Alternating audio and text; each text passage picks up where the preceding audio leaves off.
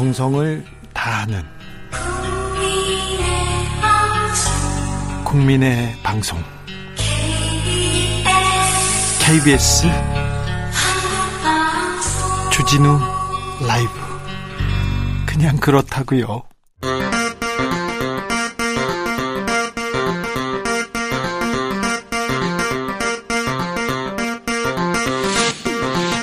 주진우 라이브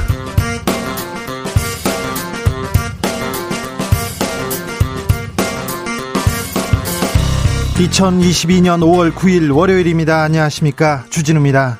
문재인 대통령의 공식 일정이 5월 9일 16시 03분에 종료되었습니다. 잠시 후 6시에 청와대를 걸어 나와서 시민들과 인사를 나누고 마지막 인사를 합니다. 앞서 퇴임 연설에서 위대한 국민과 함께할 수 있어서 영광이었다. 차기 정부에는 남북 대화 재개와 비핵화 노력을 해주기 바란다고 밝혔습니다. 문재인 정부 5년에 대해서 정치적 원의 시점에서 짚어봅니다. 이 시각 국회에서는 한동훈 법무장관 후보자의 청문회가 이어지고 있습니다. 한동훈 후보자는 조국 과잉 수사는 음모론이다. 조국 수사 사과할 일 아니다. 딸이 감당하기 어려운 공격을 당하고 있다. 이런 입장 밝혔습니다. 시작 전부터 한 후보자에 대한 의혹 쏟아지고 있는데요. 딸의 스펙 쌓기 의혹, 논문 대필 의혹, 배우자 위장 전입 의혹, 농지법 위반 의혹, 조합 아파트 딱지거래 의혹 등등등. 한동훈 청문회 여야 입장 자세히 들어봅니다. 윤석열 당선인의 국정 수행 기대치 잘할 것이라는 의견이 과반을 넘어섰습니다. 내일 취임식 앞두고 한덕수 국무총리 후보자 인준 여전히 난항인데요. 결국 국무총리 없이 내가 구성 강행할 것 같습니다. 윤 당선인이 15개 부처 차관 내정자도 발표했습니다. 정부 운영 국, 국정 공백 막기 위해서 취임 즉시 발령을 진행하겠다고 했는데요. 윤석열 정부의 취임식과 여론의 목소리, 여론과 민심에서 들여다 보겠습니다. 나비처럼 날아 벌처럼 쏜다. 여기는 추진우 라이브입니다. 오늘도 자중차에 겸손하고 진정성 있게 여러분과 함께하겠습니다. 문재인 정부 5년 마침표를 찍습니다. 지난 5년의 시간 잘한 점도 있고 아쉬운 점도 있고 잘못한 점도 있고 여러분은 어떻게 생각하고 계십니까? 떠나는 얘기 그동안 수고했다고 말해주고 싶습니다. 박수 보내주시고요. 새롭게 시작하는 이들에게도 응원 보내주십시오. 새 정부에게 바라는 점도 함께 보내주십시오. 샵 9730 짧은 문자 50원 긴 문자는 100원이고요. 콩으로 보내시면 무료입니다. 그럼 주진우 라이브 시작하겠습니다.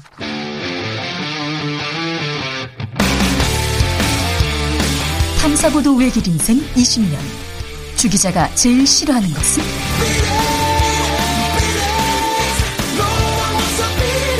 이 세상에서 비리와 부리가 사라지는 그날까지. 오늘도 흔들림 없이 주진우 라이브와 함께.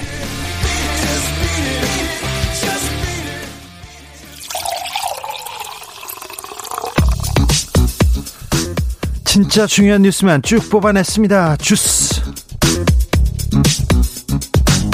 정상근 기자 어서 오세요. 안녕하십니까. 문재인 대통령이 잠시 후 마지막 퇴근을 합니다. 네, 어, 오늘 오전에 임기 마지막 날 퇴임 연설을 했습니다. 어, 문재인 대통령은 청와대 본관 앞에서 어, 대통령으로서 무거운 짐을 내려놓는다라면서 이 평범한 시민의 삶으로 돌아가 국민 모두의 행복을 기원하겠다라고 말했고요. 어, 차기 정부가 이전 정부들의 축적된 성과를 계승하고 발전시켜 성공하는 대한민국의 역사를 계속 이어나가길 기대한다라고 말했습니다. 어, 문재인 대통령은 국민의 마음을 하나로 모으는 것이 무엇보다 중요하다라고 말했고요. 나라다운 나라를 요구한 촛불광장의 열망에 우리 정부가 얼마나 부응했는지 숙연한 마음이 된다 든다라고 말을 하기도 했습니다. 새 대통령 취임식 준비가 한창입니다. 네, 어, 내일 새 대통령 취임식이 이어지는데요. 예. 어, 그런데 오늘 하야시 요시마사 일본 외무상이 이 취임식에 참석하기 위해서 한국을 방문했습니다. 어, 일본 외무상으로는 4년 만에 한국 방문인데요. 하야시 외무상은 기시다 후미오 총리의 특사이기도 하고요. 오늘부터 이틀간 한국에 머물면서 윤석열 당선인 및 이 박진 외교부 장관 후보자와 면담할 것으로 알려졌습니다. 또 기시다 총리의 친서도 갖고 있는 것으로 알려졌습니다. 기시다 총리도 뭐 한마디 했어요? 네, 오늘 일본 기자들과 만나서 한일 간 어려운 문제가 존재하지만 이대로 방치할 수 없다라고 말했습니다. 다만 나라와 나라와 나라의 약속을 지키는 것을 기본으로 하면서 일본의 일관된 입장에 근거에 대처하겠다라며 기존의 입장을 유지했습니다. 지금 국회에서는 한동훈 법무부 장관 후보자 인사청문회가 열리고 있습니다. 네, 오늘 청문회 시작부터 큰 충돌이 벌어졌습니다. 민주당은 한동훈 후보자가 자료 제출을 하지 않는다라며 강하게 비판을 했는데요. 반면 국민의힘 측은 후보자에게 제출을 요구한 자료는 대부분 제출이 불가능한 황당한 자료다라고 주장했고요. 어, 그리고 이 민주당 최강국 의원을 향해서 어, 한동훈 후보자에게 사적 원한을 가지고 있을 가능성이 높기 때문에 청문회에 참여해서는 안 된다라고 주장하기도 했습니다. 여야가 싸느, 싸우느라고 한동훈 후보자는 한마디도 안 하고 있더라고요. 인사말 하고 그냥 앉아 있더라고요. 네, 어, 오늘 오전에는 상황이 그랬는데요. 어, 한동훈 후보자가 인사말에서 이 민주당이 추진한 검찰 관련 법안을 두고 검수완박은 국민들의 우려가 높다라고 주장하자 이 민주당은 검수완박이라는 용어를 사용한 것은 굳이 싸우 겠다는 것이다라고 반발하기도 했습니다. 네. 여러 의혹들이 있었는데 좀 해소가 됐습니까? 어, 기존의 입장과 크게 달라진 건 없는데요. 먼저 무소속 민영배 의원이 한동훈 후보자를 향해서 조국 장관 수사를 함부로 심하게 했다라며 이 70회가 넘는 압수수색 등 이 조국 수사는 과잉 수사였다라고 주장했습니다. 홍준표 의원도 이 얘기를 한 적이 있습니다. 네, 이에 한동훈 후보자는 어려운 여건에서 최선을 다했다라면서 과잉 수사가 아니었다라고 했는데요. 어, 그런데 이 과정에서 한동훈 후보자가 이 민주화 운동을 하던 인사들이 민간인을 고문하던 사람도 있었지만 민주화 운동 전체가 폄훼되지 않는다 뭐 이런 말을 하기도 했습니다. 이게 무슨 말이에요?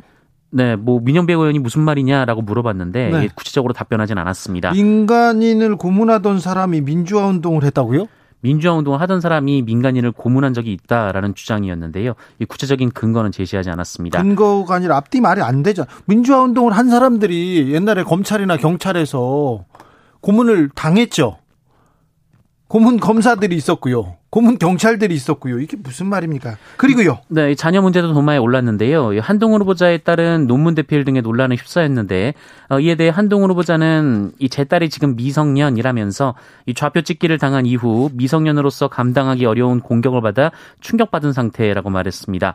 어, 이에 민주당 김용민 의원이 어, 그래서 미성년자 일기장까지 압수수색했냐라며 이 과거 조국 전 장관 수사 방식에 대해 묻자 어, 당시 조국 전 장관에 따른 30살이었다라면서 또 수사팀이 확인해 보니 일기장을 압수하지 않았다라고 말했습니다. 압수하지 않았다. 그러니까 또 김용민 의원이 또또 얘기했습니까?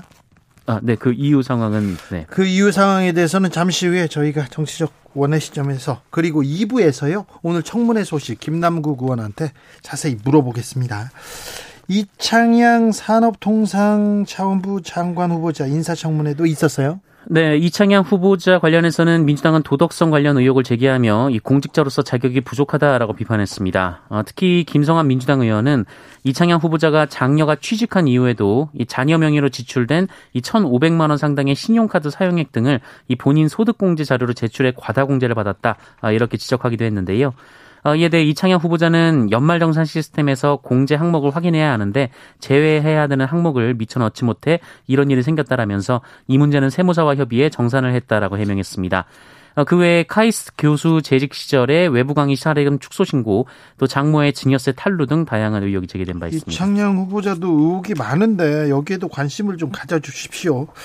한동훈 후보자한테 관심이 다 쏠려 있습니다. 김현숙 여가부 장관 후보자 백남기 농민 사건에 연루된 정황 제기됐습니다. 네, 김현숙 여성가족부 장관 후보자가 박근혜 정부 시절 열린 민중 총궐기 집회에서 물대포를 맞아 쓰러진 고 백남기 농민의 수술 과정에 개입한 사실이 확인됐다라고 한겨레가 보도했습니다. 예. 어, 김현숙 후보자는 박근혜 정부 당시 대통령 비서실 고용복지수석 비서관이었는데요. 한겨레 보도에 따르면 백남기 농민이 경찰의 물대포를 맞고 쓰러져서 서울대병원에 도착한 2015년 11월 14일 이 청와대 고용복지수석 보건복지비서관 소속의 행정관이 이 상황을 파악하라라는 김현숙 후보자의 지시를 받고 병원장 쪽에 연락을 했고 어, 이후 청와대 쪽에 연락에 인근 식당에서 식사, 어, 식사 를 하고 있던 백선아 교수가 어, 긴급히 병원으로 복귀해서 피해자 가족에게 수술을 권하고 이를 집도한 것으로 전해지고 있습니다. 네. 어, 그리고 백선아 교수는 이후 백남기 농민의 사인을 외인사가 아니라 병사로 기록해서 논란을 빚은 바 있는데요. 어, 이는 청와대가 백남기 농민의 사인을 은폐하기 위해 전방위로 움직인 과정에 김현숙 후보자가 개입한 것이라고 한겨레는 주장했습니다. 광화문에서 백남기 농민이 물대포에 맞아서 쓰러졌습니다. 쓰러졌는데 바로 서울대병원으로 옮겼습니다. 근데 제가 그 자리에 따라갔습니다. 그래서 가족과 함께 있었는데 가족들이 어, 지방에서 올라오고 어, 계속해서 그 병원 중환자실 앞에서 이렇게 기다리고 있었는데 기다리고 있었는데 주치의가 나와서 주치의가 나와서 장례를 준비하십시오 이렇게 얘기했습니다. 그래서 가족들이 물어봅니다.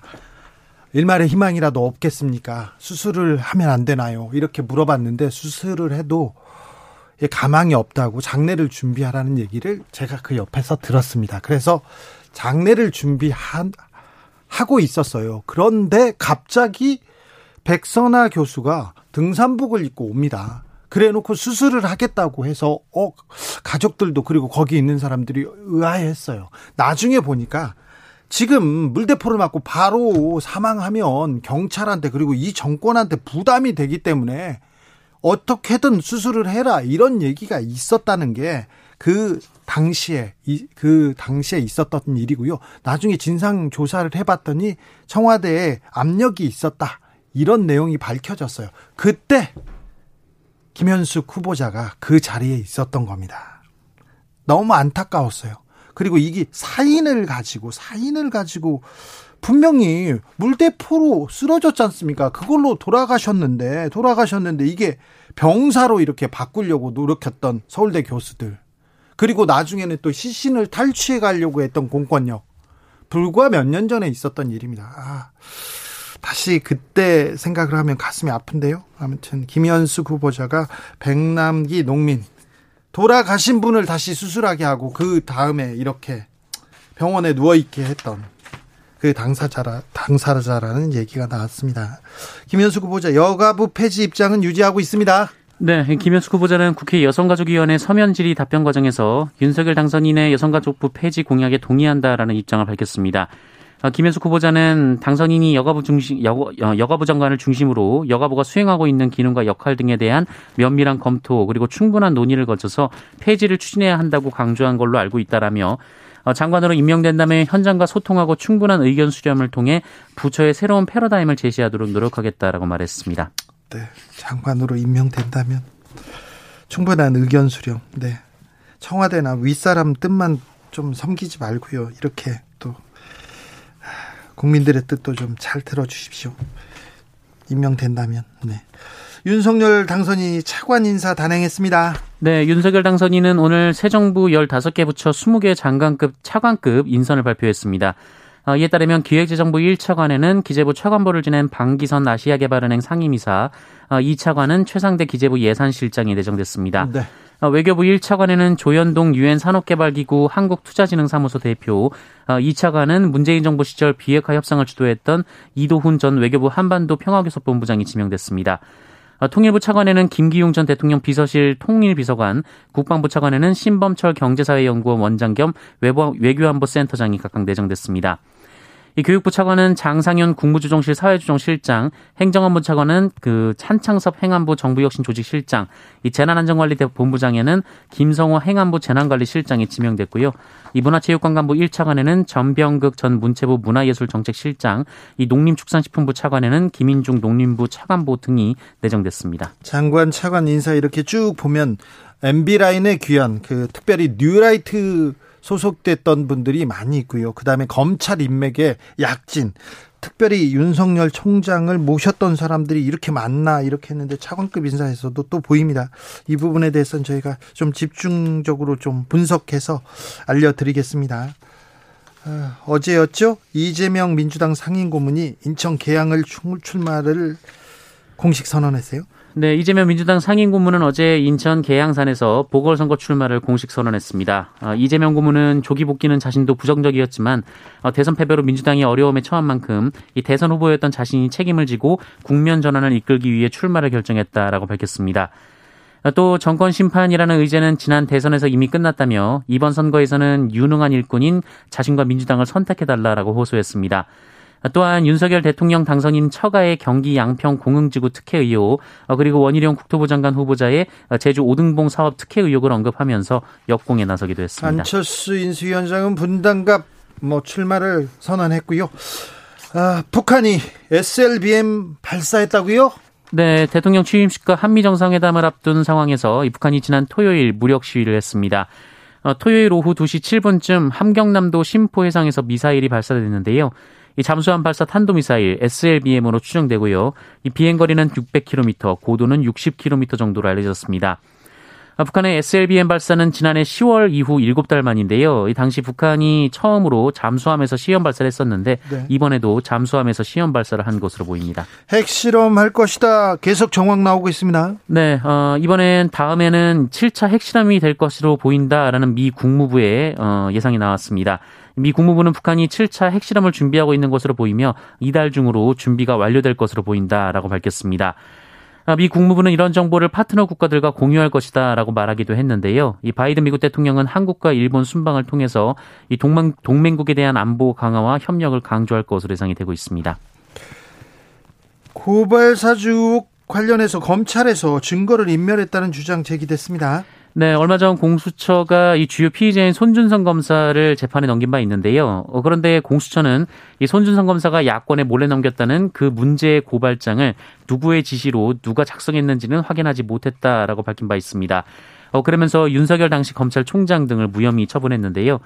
어, 그런데 공수처는 그렇게 확인하지 못한 이유는 이 검사들이 증거인멸을 했기 때문이다라고 주장했습니다. 예. 이 공수처는 고발 사주 의혹이 처음 보도된 날 이 대검 수사정보정책관실 임모 검사가 하드디스크를 교체했고 5일 뒤에는 텔레그램과 카카오톡 대화 내역도 모두 삭제했다라고 밝혔고요.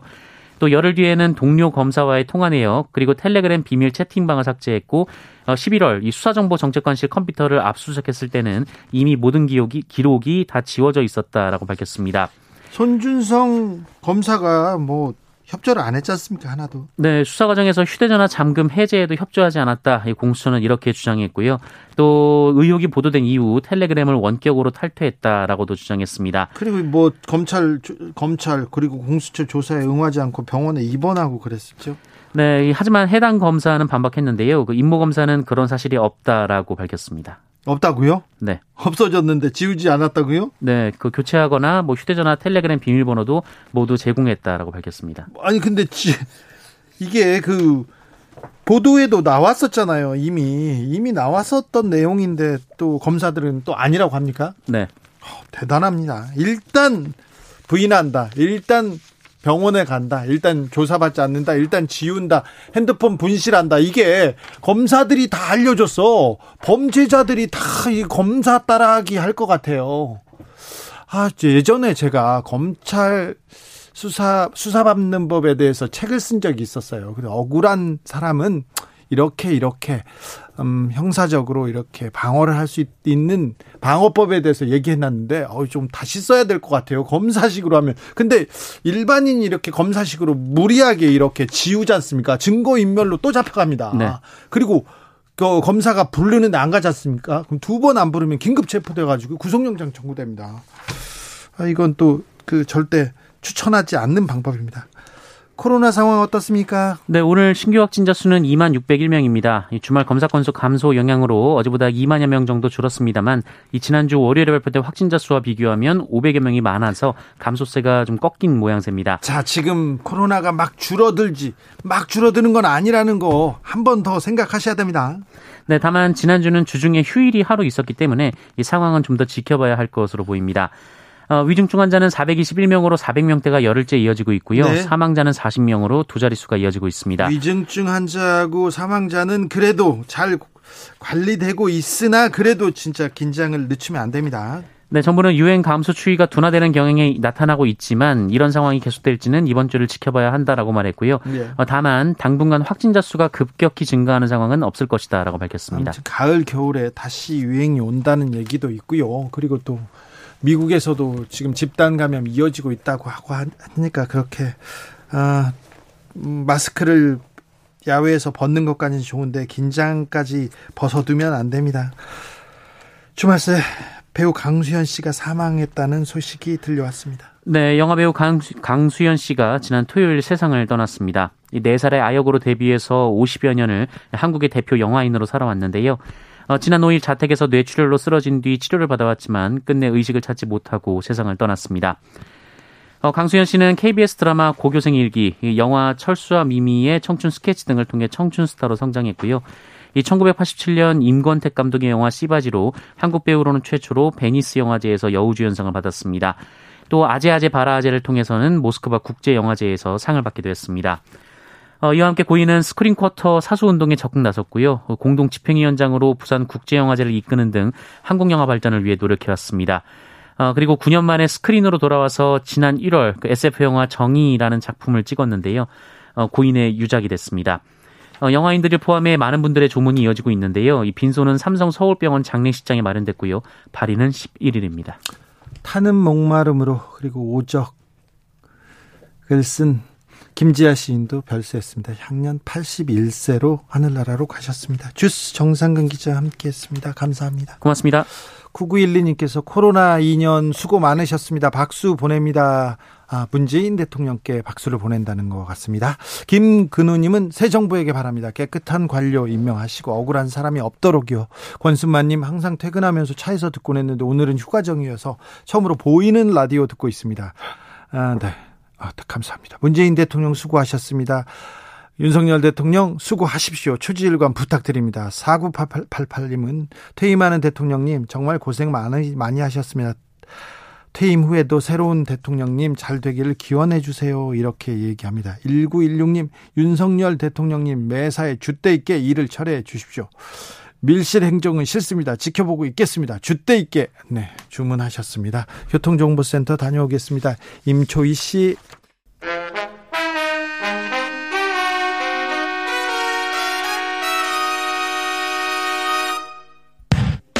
주진우 라이브 돌발 퀴즈. 오늘의 돌발 퀴즈는 객관식으로 준비했습니다. 문제를 잘 듣고 보기와 정답을 정확히 적어 보내주세요. 윤석열 대통령 당선은 취임식인 내일. 청와대가 국민에게 개방됩니다. 관람객들은 대통령 직무와 외빈 접견에 사용됐던 청와대 본관, 외국 귀빈들에게 우리나라 가흥 양식을 소개하거나 의전 행사 등에 사용된 상춘제, 역대 대통령들의 기념식수가 있는 녹지원뿐만 아니라 이곳도 둘러볼 수 있는데요. 대규모 회의와 외국 국빈들을 위한 공식 행사를 열었던 건물인 이곳의 이름은 무엇일까요? 보기 드릴게요. 1번 영빈관, 2번 대사관, 다시 들려드릴게요. 1번 영빈관, 2번 대사관. 샵9730 짧은 문자 50원 긴 문자는 100원입니다. 지금부터 정답 보내주시는 분들 중 추첨을 통해 햄버거 쿠폰 드리겠습니다. 주진우 라이브 돌발 퀴즈 내일 또 만나요.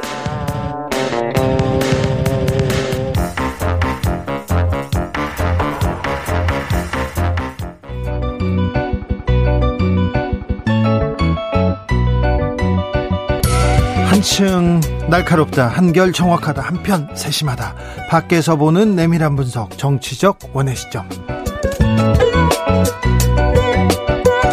오늘의 정치권 상황 원회에서 더 정확하게 분석해 드립니다. 최민희 전 더불어민주당 의원 어서 오세요.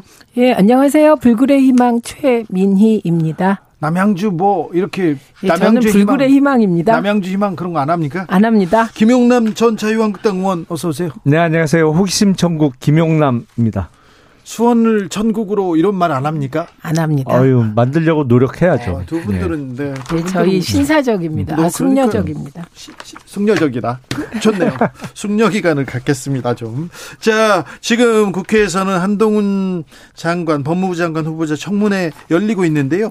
공방 이어갑니다. 오늘 청문회 어떻게 보셨어요, 최민 의원님? 음, 저는 뭐 이게 안 끝났으니까 평가하긴 좀 그런데 네. 제가 궁금한 게 있어서 예.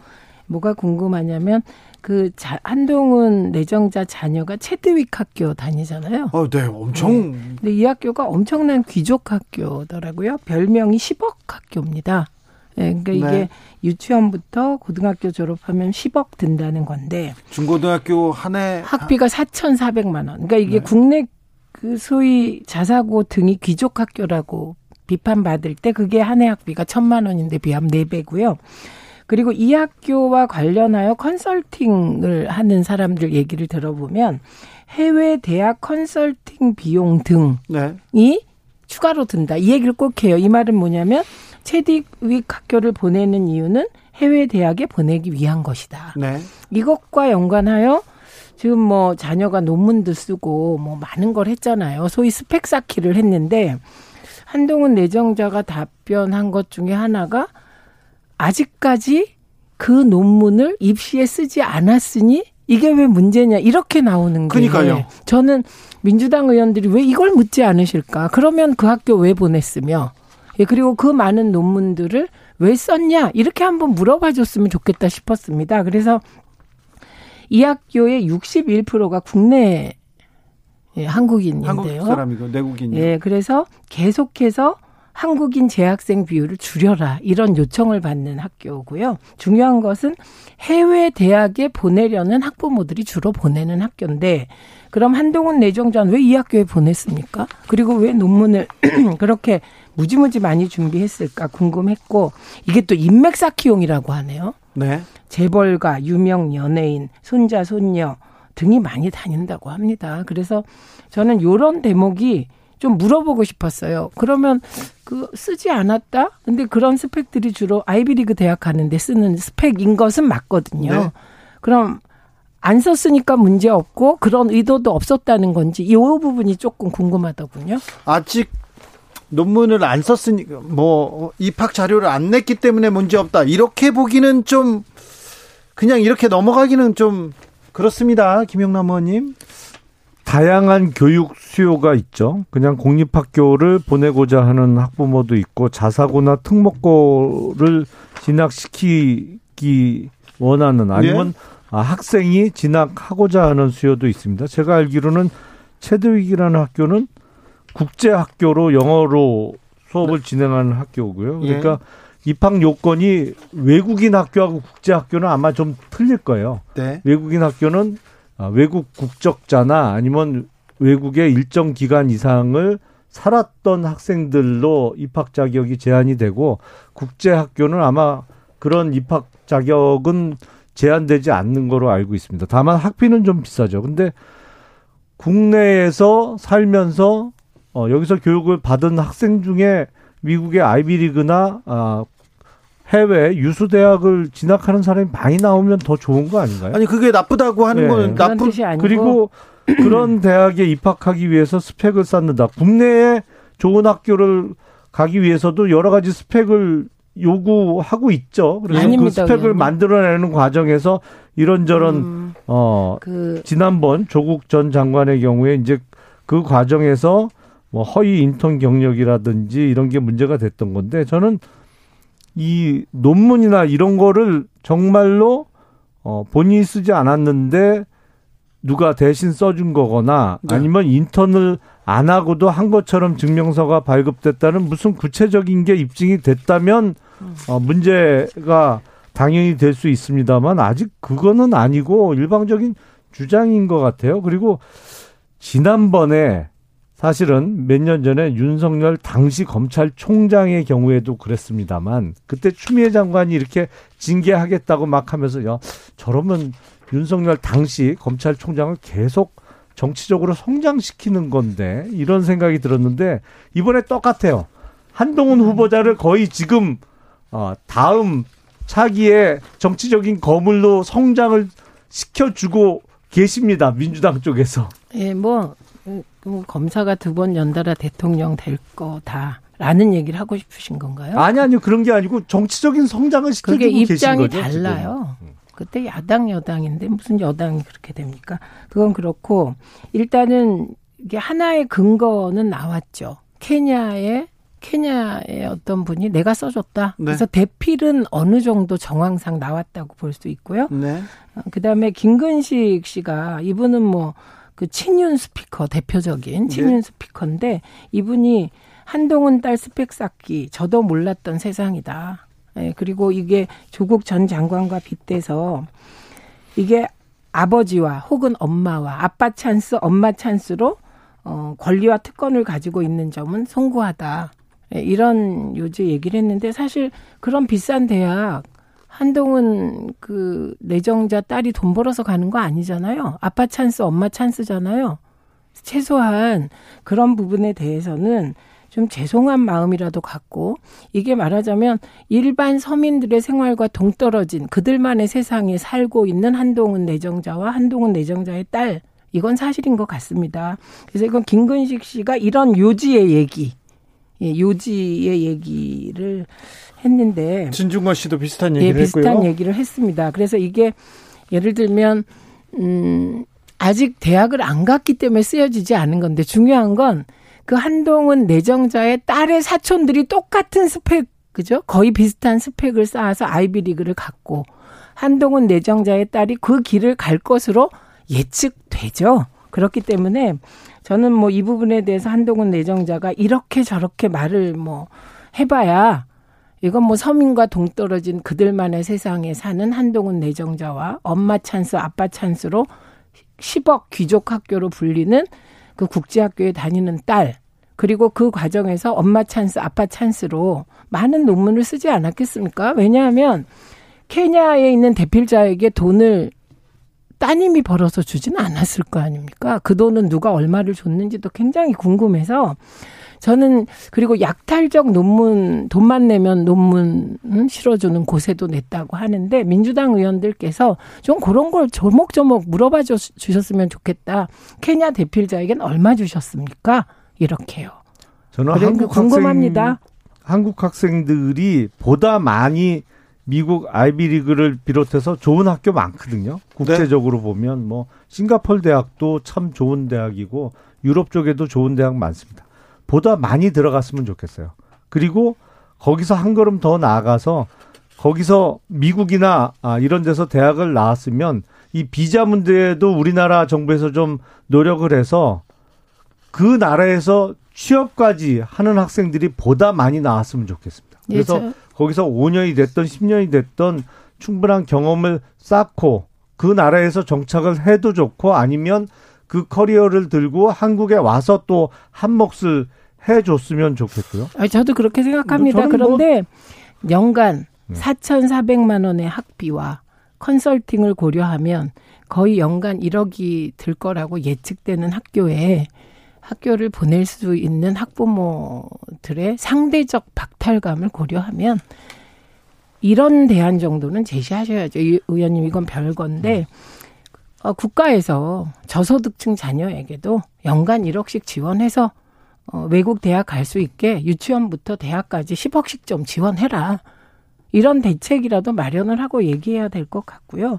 그래서 어, 이 귀족 학교에 다닌다는 것 그리고 그것이 상대적 박탈감을 준다는 것 아마 논문과 많은 경력을 쌓는 과정에서 스펙을 쌓는 과정에서 엄마 찬스와 아빠 찬스가 네. 작용했다는 것 은 부정하기 어렵지 않을까 싶습니다. 글쎄요, 뭐 그 지금도 어 해외 유수의 대학 좋다는 대학에 들어가면 이런저런 장학금을 꽤 많이 받을 기회들이 있습니다. 사실은 뭐 삼성 쪽에서 하는 장학금도 있고 어느 독지가가 1조 이상을 출연해서 만든 장학 재단도 있고요. 근데 지금 최 의원님 말씀하시는 거는 그 들어가기 자체가 힘드니까 그러면 어 대학에 입학 허가서를 받기 전 단계까지 국가적인 지원이 필요한 거 아니냐. 근데 그렇게 되면 싱가폴식으로 가야 돼요.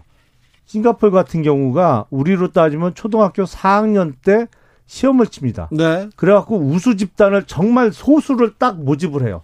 그래갖고 그 우수 집단은 그 다음부터 거의 전액 국가에서 지원을 해갖고 네. 다 키워주거든요. 자, 이게 음. 교육 방법에 대, 방법은 좀 나중에 얘기하겠습니다. 네. 저는 좀 민주당 의원들이 이 고등학생이 반독점법, 국가 채무, 그리고 분쟁 이후의 교육과 보건 의료 개선 방향 이런 논문을 썼어요. 논문을 썼는데 이거를 고등학생이 쓰진 않았을 거 아니에요. 어떤... 아니요, 요새 고등학생들 그 정도 논문 쓸 수 있어요. 중요한 거는 대필해줬다는 어. 케냐 사람이 어. 나선 겁니다. 고등학생이 아니, 네. 이 정도 쓰면 네 천재 소녀로 임명해가지고 지원해줘야죠. 그럼. 아니 지금 그러니까 이게 지금 전 언론의 보도, 보도 태도가 대단히 문제라고 생각합니다. 케냐 대필자가 나섰으면 집중 취재하셔야 된다고 생각 들고 그리고 하나 팩트 체크할 게 지금 대한민국 수시 입학 제도에서 학교 외의 수상 실적 등은 어, 이게 더 이상 참고 자료를 낼 수가 없습니다. 그리고 참고되지도 않고요. 조민 양의 경우는 2008년 거를 2019년에 판 겁니다. 그러니까 뭐 이건 좀 시대착오적인 검증이었다고 저는 생각합니다. 7206님께서 중3 엄마입니다. 비평준화 지역은 좋은 고등학교를 가기 위해서 중학교 때부터 점수 관리 필요합니다. 음. 수행 평가 수준도 대학교 논문 수준입니다. 대한민국 입시제도의 문제점입니다. 고입도 대, 입도 유유 이렇게 얘기했습니다. 아, 이 문제는 여기까지 하고요. 음, 지방선거 얘기로 넘어갈게요. 민주당 민주당 상임고문 이재명 상임고문이 인천 계양으로 갔습니다. 어떻게 보셨습니까? 사실은 그 국회의원의 어떤 불체포 특권이나 이런 것을 이용하기 위한 방탄 출마 아니면 방탄 조끼를 입기 위한 출마 아니냐라는 의구심이 많이 있는데 이름 타당한 그 의문 같아요. 아니 출구 출 출마하면 안 됩니까? 명분이 없잖아요. 더군다나 그 중량급의 정치인이 어떤 정치적 행보를 하는 데 있어서는 명분이 있어야 되는데 네. 아, 말 그대로 대장동 사업이 이재명 전 후보의 최대 치적이라면서요. 근데 대장동을 품고 있는 분당 갑에 보궐선거가 같은 날 실시돼요. 그러면 자신의 최대 치적을 낸 그 지역에서 출마하는 게 맞겠죠. 근데 인천 계양은 아무런 연고도 없잖아요. 이재명 네. 후보 입장에서는. 그러니까 우선은 네. 연고 얘기하시면 거기 김병관 의원이 지역위원장입니다. 네. 네. 그리고 이미 출마를 선언했습니다. 아마 어, 이재명 고문이 김병관 의원과 경선한다거나 김병관 의원이 이미 출마 선언을 했는데 출마 선언 의지를 밝혔는데 그곳에 갔다면 아마 또 후배 자리 뺏었다고 난리 났을 겁니다. 그래서 저는 출마의 자유와 관련하여서는 윤석열 후보 편인 안철수 후보든 뭐 그 이재명 후보든 등등 뭐 다 유승민 전 의원이든 다 자유입니다. 네. 판단은 시민들이 하는 것이고요. 저는 개인적으로 어, 열심히 하셔서 당선되기를 바랍니다. 네. 근데 김병관 전 의원은 정작 며칠 전만 해도 어 오시면... 이재명 후보가 온다 그러면 자기는 얼마든지 양보하겠다고 했거든요. 그러니까 김병관 전 의원 때문에 뭐 거기를 못 가고 인천 계양으로 갔다. 그거는 사실 억지에 가깝고요. 아니요, 억지 그러니까 아닙니다. 인천 계양이 물론 민주당 입장에서는 좋은 토양이라고 생각을 하고 당선 가능성이 어, 높다고 생각을 하고 이제 글로 간 건데 불과 두 달 전에 대선을 치렀던 중량급 있는 정치인이 보여주는 정치 행보치고는 뭐랄까요? 너무 속 보여요 사실. 무슨 속이 보입니까? 저는 지금 대선 이후에 본부장 비리에 대한 수사 의지를 어느 곳에도 보이지 않는 것. 이게 가장 큰 문제라고 생각하고 부처 눈엔 부처만 보이고 뭐 눈엔 뭐만 보인다고. 본부장 비리 수사 제대로 안 하고 그러고 있는 그런 눈으로 보면 세상 모든 것이 검게 보일 것 같고요. 이거 저는 절대적으로 그 출마의 자유는 누구에게나 보장된다. 그리고 김병관 의원이 양보할 수 있다라는 말은 오지 말라는 뜻이죠. 정치권에선 그런 거 아닙니까? 예, 네, 그래서 그 객관적인 조건을 봤을 때 김병관 의원이 이미 출마 의지를 밝혔는데 이재명 고문이 거기 가는 건 저는 아마 그렇게 한다고 했으면 제가 뭐 힘은 없지만 말렸을 것 같습니다.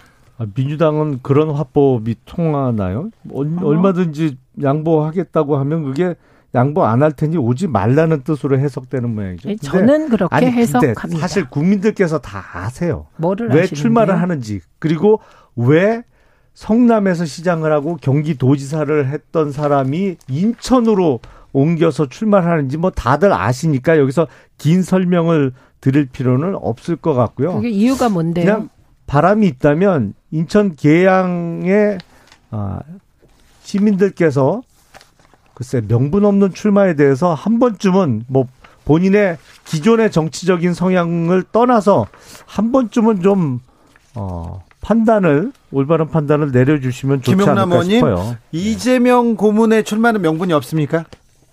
아 일단 출마의 명분이 없죠. 지역 선택. 자, 그러면 안철수 위원장의 출마는 명분이 있습니까? 어, 그 있잖아요. 판교에 가장 먼저 안철수 연구소 지금의 안랩을 거기 설립했다는 그 연구만 있으면 연구가 입장. 있는 거고 명분하고는 다르잖아요. 그 연구와 아니, 명분은 일단은 다르죠. 국회의원 같은 경우에 전국 선거면 뭐 전, 대한민국 국민이면 모두 음. 명분을 갖습니다만 네. 네. 그 지역의 대표자가 되겠다는 사람은 우선은 자기 자기 자신이 그 지역과 연고 있는 데서 정치를 하는 게 아우 그런 연고주의 맞죠. 너무 싫습니다 저는. 아니 그게 어떻게 연고주의예요? 그런 식으로 따지면 안철수 후보는 연고가 왜 이렇게 많습니까? 상계동에서 하시다가 어디도 가시다가 그건 뭐 별로 계속 아, 그 정권 잘 모르겠고요. 이번에 보세요. 많이 딸리니까. 아니 뭐 딸려.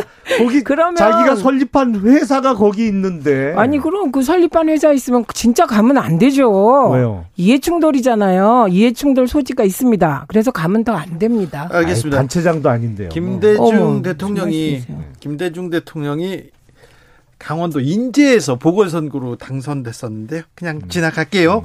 음. 어, 자, 문재인 대통령의 임기가 오늘 자정부로 종료됩니다. 아까 4시 3분에 공식 일정은 다 끝났다고 합니다. 6시에 마지막으로 좀 인사하고 갈 것 같은데요. 어, 오늘 퇴임 관련 퇴임 관련해서 기자회견도 기자회견 아니었죠. 연설도 있었습니다. 잠시 듣고 갈까요? 저는 위장 국민과 함께 성공하는 대한민국 역사에 동행하게 된 것이 매우 자랑스럽습니다. 위장 국민과 함께 할 수 있어서 정말 영광이었습니다. 다음 정부에서도 성공하는 대한민국의 역사를 계속 이어나가길 기대합니다. 국민의 마음을 하나로 모으는 것이 무엇보다 중요합니다. 선거 과정에서 더욱 깊어진 갈등의 고를 메우며 국민 통합의 길로 나아갈 때 대한민국은 진정한 성공의 길로 더욱 힘차게 전진할 것입니다. 문재인 정부 5년 어떻게 평가하십니까? 김용남 의원님. 5년 내내 사실은 억지 주장을 들어야 했습니다. 억지였다고요? 시작부터 최저임금을 왕창 올리면 국민이 잘 살게 된다는 소위 소득주도 성장 어느 경제학 교과서에서도 볼 수 없는 그 부작용이 이제 나타나고 있죠. 이미. 아니, 그, 그, 그걸로 지금 아니 그것뿐만 아니라 검찰 장악을 위한 시도를 자꾸 검찰 개혁이라고 우기는 그 억지도 5년 내내 들었고 급기야 검수 완박까지 갔잖아요. 더군다나 아, 남북 관계에 있어서는 참담하죠. 사실은 문재인 정부 들어서 북한의 핵 개발이 거의 완성 단계에 이르렀고 또그 핵탄두를 실어 나를 수 있는 대륙간 탄도 미사일 ICBM도 거의 이제 막바지까지 왔는데. 자, 김영남 의원님. 네. 너무 비관적으로 부정적으로 말고 자 그럼 아니, 잘한 저게... 점도 하나 짚어주세요. 잘한 점요? 네. 광고는 잘하셨죠. 아이고 그... 재민이 정말 나라다운 나라를 만들고 예, 물, 지금 물러나시는 거고 그것은 지지율이 증명해 줍니다. 한 여론조사, 그러니까 계속되는 여론조사에 많은 것이 당선자보다 퇴임하는 대통령 지지율이 더 높은 조사들이 있는 것이 증명해 주고 있고요. 그리고 이명박 박근혜 두 대통령으로 나라의 기틀이 무너지고 기강이 무너지고 이런 상황에서 정말 인수위도 없이 집권하셔서 남북 간의 군사적 충돌로 인한 인명 피해가 하나도 없었다. 이것만으로도 대단한 업적이라고 생각합니다. 그리고 최저임금을 박근혜 대통령 수준으로도 사실은 못 올린 것 같아요. 올리지 못했어요. 예, 예. 그런데 어 그럼에도 불구하고 어 지금 마지막에 나 최근 나온 걸 보면 어쨌든 소득 불평등은 줄었습니다. 그런데 자산 불평등은 커졌죠. 이 부분이 문제 였다고 생각하고 그리고 검찰 장악이라는 말을 하는 게 참 웃기는 게 진짜 검찰 장악했다면 조국 전 장관 가족이 저렇게 됐겠습니까? 저는 문재인 정부 때처럼 검찰이 검찰 천국이었던 때도 없는 역설의 아이러니였다고 어, 오히려 생각합니다. 그리고 무엇보다 세계가 인정한 코로나19 방역은 그건 문재인 정부뿐만 아니라 아, 정말 대한민국 국민이 얼마나 위대한지를 지금 세계는 인정하고 있는데 대한민국 내부에 일부 보수 언론과 국민의힘만 인정하지 않고 있는 게 대단히 안타깝습니다. 오늘이 이제 5년 문재인 정부 임기의 마지막 날인데 이 마지막 날까지 억지를 들어야 됩니다. 사실은 방금 말씀하신 대로 최저임금 인상 폭을 보면 5년을 평균 내 보면 박근혜 정부보다도 적었다. 맞아요. 근데 네. 취임해 갖고 첫 해하고 둘째 해에 33%를 올렸잖아요. 경제적으로 큰 충격만 빵 주고 나서 그래서 자영업자들이 더 이상 고용하기 힘든 구조를 만들어 놓고 나서 그다음부터 정, 경제적 충격을 너무 세게 줘서 힘들어져서 그다음부터 찔끔찔끔 올린 거예요. 아닙니다. 이렇게 할 거면 왜 그렇게 했냐고요. 차라리 매년 6% 까먹으셨어. 내지 8%의 인상을 통해서 점차적으로 임금을 끌어올렸으면 경제적인 충격도 덜 주면서 실질적으로 근로자들의 임금도 올릴 수 있었는데 처음에 무리하게 정말 무식하면 용감하다고 어떻게 첫 두 해, 처음 두 해 그렇게 많이 올려갖고 충격만 주고 실질적으로 근로자들에게 임금 상승도 결과적으로는 적게 돌아갈 네. 수밖에 없는 구조를 만들었거든요. 결과적으로 어, 박근혜 전 대통령 때보다 못 올린 이유는 코로나 19 때문이었습니다. 네. 그래서 저는 우리가 어, 어떤 사실을 분석할 때 사실을 기초해서 해야 되기 때문에 어, 만약에 코로나 19 상황이 오지 않았다면 저는 더 좋아졌을 거라고 생각합니다. 그리고 저로서는 코로나19로 인하여 소득한 소득 불평등이 더 줄 수 있는데 못 줄어진 것이 안타깝고 이 부분 소득 불평등을 줄이기 위한 노력은 윤석열 정부에서도 계속 되어야 한다고 생각합니다. 아니 그게 팩트하고 안 맞는 말씀을 한 게 2017년 18년 인상률하고 2019년도 그러니까 무슨 코로나 얘기를 했죠? 코로나하고 상관없이 첫 두 해에 많이 올렸고 세 번째 2019년에는 코로나 터지기 전이잖아요. 네. 어 그때는 뭐 얼마 올렸어요? 그때는 얼마 못 올렸지. 아니 그러니까 두 해를 네? 연속 많이 올렸는데 두 해가 다 33%였던 건 아니고요. 아니, 그러니까 두 번째는 합해서, 조절이 됐죠. 그렇죠. 되는 거죠. 합쳐서. 그러니까 첫 해 33, 두 해 33이 아니었다 이 아니, 그러니까 말씀이고요. 그러니까 2년치가 33%라는 말씀을 드린 거고. 최저임금 받는 분들 그렇죠. 그 그분들은 조금 소득 보장해 줘야 되는 거 아닙니까? 아니 제가 그런 좀... 말씀을 드린 거잖아요. 그래서 네. 왜 무리하게 그렇게 첫 해하고 둘째 해에 왕창 올려갖고 경제적 충격을 주고 정작 세 번째 해는 코로나 터지기 전인데도 찔끔 인상할 수밖에 아니, 없는 경제 상황을 만들어 놨어요. 아닙니다. 그 이게 최저임금에 대해서도 오해가 있으신데 이 최저임금은 대통령이 올려라가 아니고 이게 노사간 합의에 의해서 최저임금위원회에서 네. 결정합니다. 여기까지 하고 새 네. 정부에 바라는 점도 한마디씩 들어보겠습니다. 새 정부에 바란다. 최민희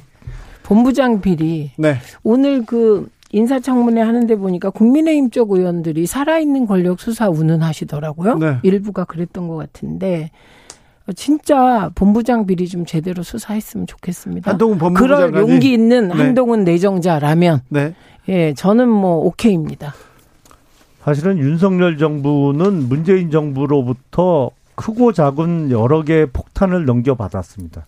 경제적으로만 봐도 문재인 정부 임기 후반부에 거의 매달 한국은행 통제로 확인이 됩니다만 광의통화라고 하는 M2가 매달 40조씩 늘어났어요. 어마어마하게 돈을 풀어놨습니다. 그 효과가 지금 이렇게 강한 물가 상승으로 오고 있는 거예요. 우리나라 아니, 물가 상승률 5% 얘기하지만 우리나라 물가 상승률 잡는 통계는 주거비가 포함 안 됐기 때문에 실질적인 물가 상승률은 그보다 훨씬 아니, 의원님, 높습니다. 그러면 전 세계적 현상이죠. 여기 중소상공인 지원 이런, 안 하실 겁니까? 이런 폭탄을 여러 개 넘겨 받았어요. 근데 윤석열 정부에서 이걸 슬기롭게 해결해 나가야죠. 아니 100조 편성하자고 한 게 그쪽입니다. 저기 검사 출신 김용남 의원님 하나만 물어볼게요. 네. 검 간첩 조작 사건 이시원 전 검사 청와대에서 임명했잖아요 비서관으로. 그건 어떻게 생각하세요? 그거는 기소된 분이 증거 불충분으로 무죄가 났던가? 그러니까 아니 그 그것도 다 조작한 건 확인됐습니다. 이건 좀 곤란하시죠? 아니 이시원 당시 검사가 증거를 조작한 게 입증이 됐으면 벌써 사법 처리가 아니 됐겠죠. 증거를 조작한 거 국정원에서 조작한 걸 갖다가 재판에서 계속 하다가 네, 그래서 무죄 났어요. 아니, 그러니까 그리고 또 하나 검사가 검찰에서 네. 검찰에서 그 징계 받았잖아요. 아니, 기소는 안 됐잖아요. 지, 기, 기소는 안 됐어. 검사들이 아니, 하는 의원님, 거잖아요, 기소를. 이거를 인정 안 하는 건 너무하고 아니, 그다음에 그러니까 평강공주 증거, 쓴 분. 자꾸 증거 조작이라고 말씀하시니까 마치 증거 아, 그 조작된 겁니다. 공범처럼 자꾸 말씀을 하시는데 제가 알기로는 그건 아니에요. 에이, 아, 그러니까 너무 팔이 아니고. 안으로 굽으세요. 아니 제가 아, 이시원, 아무리 검사 출신이라도 그렇지. 검사 같이 근무도 해봤는데 정말 착하고 일 열심히 하고 좋은 검사. 착하고 일 열심히 해서 간첩 조작 사건. 아니라니까요. 자, 김용남, 최민희 감사합니다. 고맙습니다. 예, 고맙습니다. 네.